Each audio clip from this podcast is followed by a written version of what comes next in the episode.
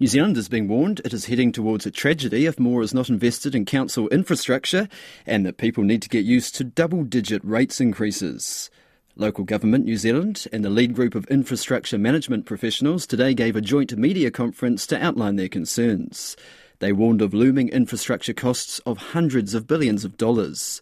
Rachel Graham has more. Gary Porteous, the president of Apopo, formerly Infrastructure Asset Management Professionals Incorporated, says the country is staring down the barrel of a tragedy if it doesn't come up with a long term plan to invest in its infrastructure assets. Uh, Wellington's a good example with the pipe network. Um, there's been a lot of issues in the pipe network in the last, you know, last two years. Um, that's becoming quite a challenge. You know, the potholes, it's not just the potholes, it's the state of the roads and the general condition and things out there that's become a real challenge. And there's a lot of roadworks and things out there this summer that are out there addressing those issues. President of Local Government New Zealand, Sam Broughton, says the costs the country is facing are huge. Over $100 billion was identified just for water. So those aren't my numbers, they were the government's numbers. Once we start to add transport into that, and if we think about ports and airport strategy long term uh, that the country needs, there is going to be hundreds of billions of dollars required.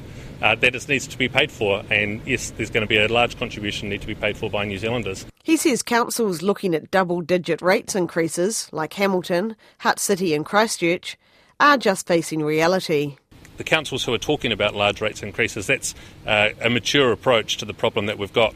And continuing to not spend on infrastructure that uh, is failing is only passing the problem on to our children. So we need to have this discussion now, and I'm proud that many councils around the country are front footing that discussion with their communities. Mr Broughton says they want to speak to the government about ways to open up new money sources. There might need to be some ways of local tax revenue, so that could be around petrol taxes and congestion charging or tourism uh, levies. Some of those things need to be discussed too, uh, as does government contribution to rates themselves. Government doesn't pay rates on a lot of their land uh, and assets within districts, and so those things we'll be talking to the government about. He would also like the government to introduce a four year term for councils which he says would make a dramatic difference to productivity. And it means we don't just jump from elected members who are going to say, we're going to fix this, and then we put out how much it's going to cost to fix it, and communities say, no, we're not going to have you anymore.